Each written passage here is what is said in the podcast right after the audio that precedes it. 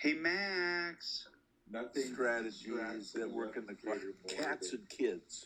You enter the classroom, you can love cats, but you must love kids more. Hello, Cats and Kids fans. This is Brad. And this is Roger. And, at, and we're here together again.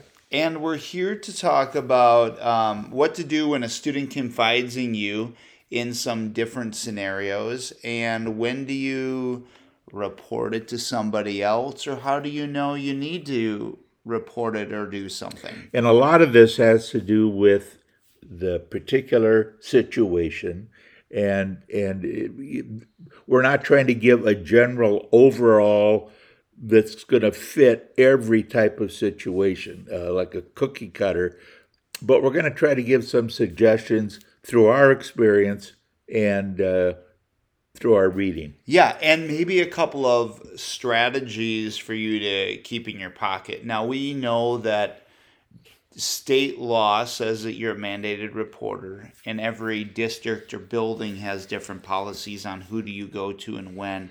So we're not trying to contradict those or say that these ones are better than the other, but in the situation, giving you some things to do or keep in mind um, to help you and help the student navigate the situation. You know, one thing that's in the news a lot now is cyberbullying over over uh, media, uh, and maybe we should talk about that first. All right, let's start talking about cyberbullying. So if you have a student that comes to you and says that um, they're getting bullied, or some people either in the building or not, let's just say they're in the um, building or bullying them, whether it's over Snapchat or Instagram or, or something electronic. Um, and they're obviously coming to you because they are bothered by this and they feel like they have a relationship with you. They have a relationship. You're an adult. You're perhaps a father figure or a mother figure to them. And they know that you're educated. And here they come in and, and start talking to you about somebody, probably another student, who's picking on them, who's threatening them. Making them feel uncomfortable. Making them feel uncomfortable in one way or another.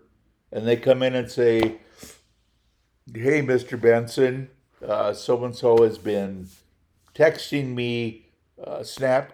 Chatting me, and I'm I I don't feel good about this. What do I do? It, what what do you do, Brad? Well, I think first of all, it's important to um, give them that time, and probably in a you know safer spot. So if other students are coming into the room, maybe you move into a side side room or something where their confidentiality is still being respected. But along those confidentiality lines, it's important for you, because they're trusting you, for you to let them know that you may have to, because this is a safety thing and bullying is a safety thing, that you may need to let somebody else know as well um, to protect um, not only them, but that's the rules that you have to follow as a professional. If I could underscore that a little bit, I think that has to be up front right away in the conversation, to say to the kid, you know, I may have to tell somebody else about this. Because I care about you. Because I care about you. And you could even say it's school policy that, right. that I have to keep that in mind. Do you want to continue talking to me? But because I really want to listen to you, but I also want to to get a hold of somebody who uh, might know more than I do about these situations. So then from there, I think it's important that you listen. Now, this might be a little bit outside of your expertise, but it's important to at least gather some information from them, and you don't have to solve this for them. Right. We just need to point right. them in a direction.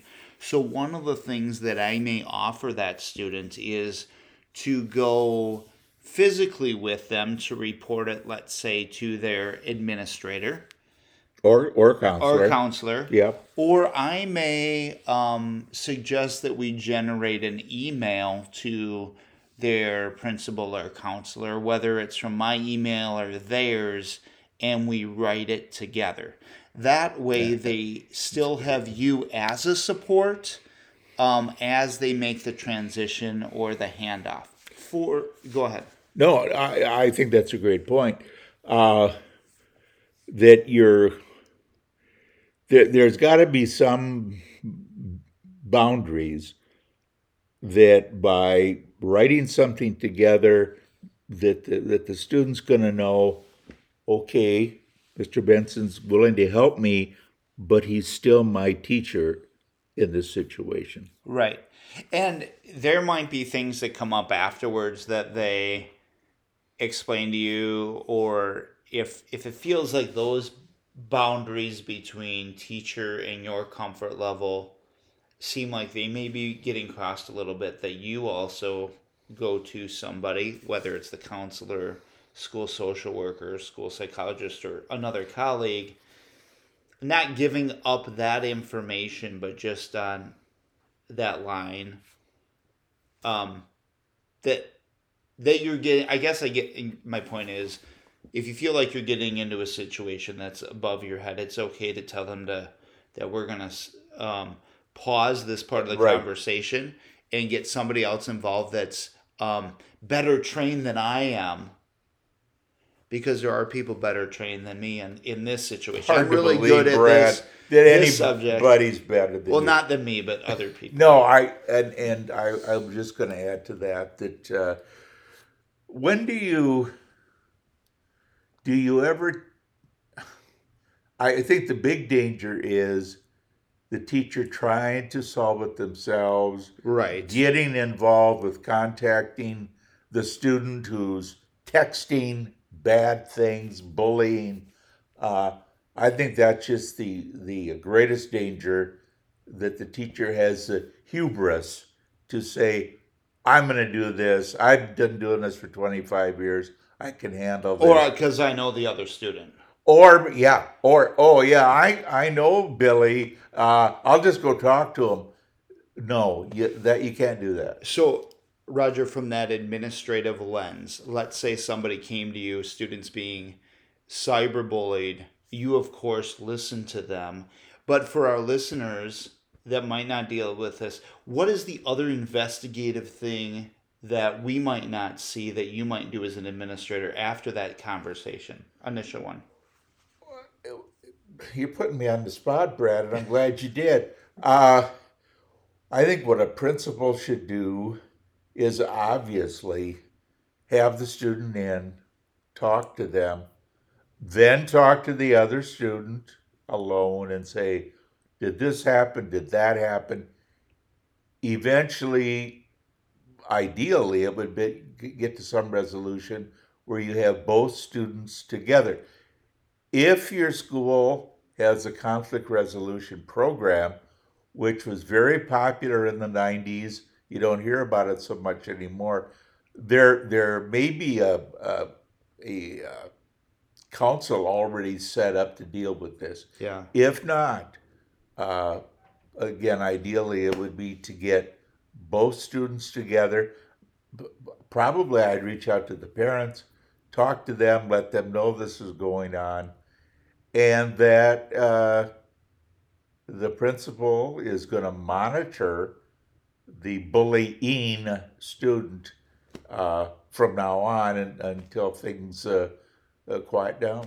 And not to necessarily blame the victim, but you don't always know as the teacher oh. what else may have been going on, preceded this um, historically. So it's important that somebody else does that background investigation. Right. You're there for that student because they trust you and feel comfortable with you, and you can be their advocate. So let somebody else take over that investigative piece. Exactly. That exactly, Brad. That sound means that it's the end of another episode, but before we wrap up, and go feed our kitties. We want to remind you that if you have ideas of warm-ups or icebreakers or other strategies, please share them on our Facebook page or comment below. And remember, when you enter the classroom, you can love cats, but you must love kids more. Have a good day.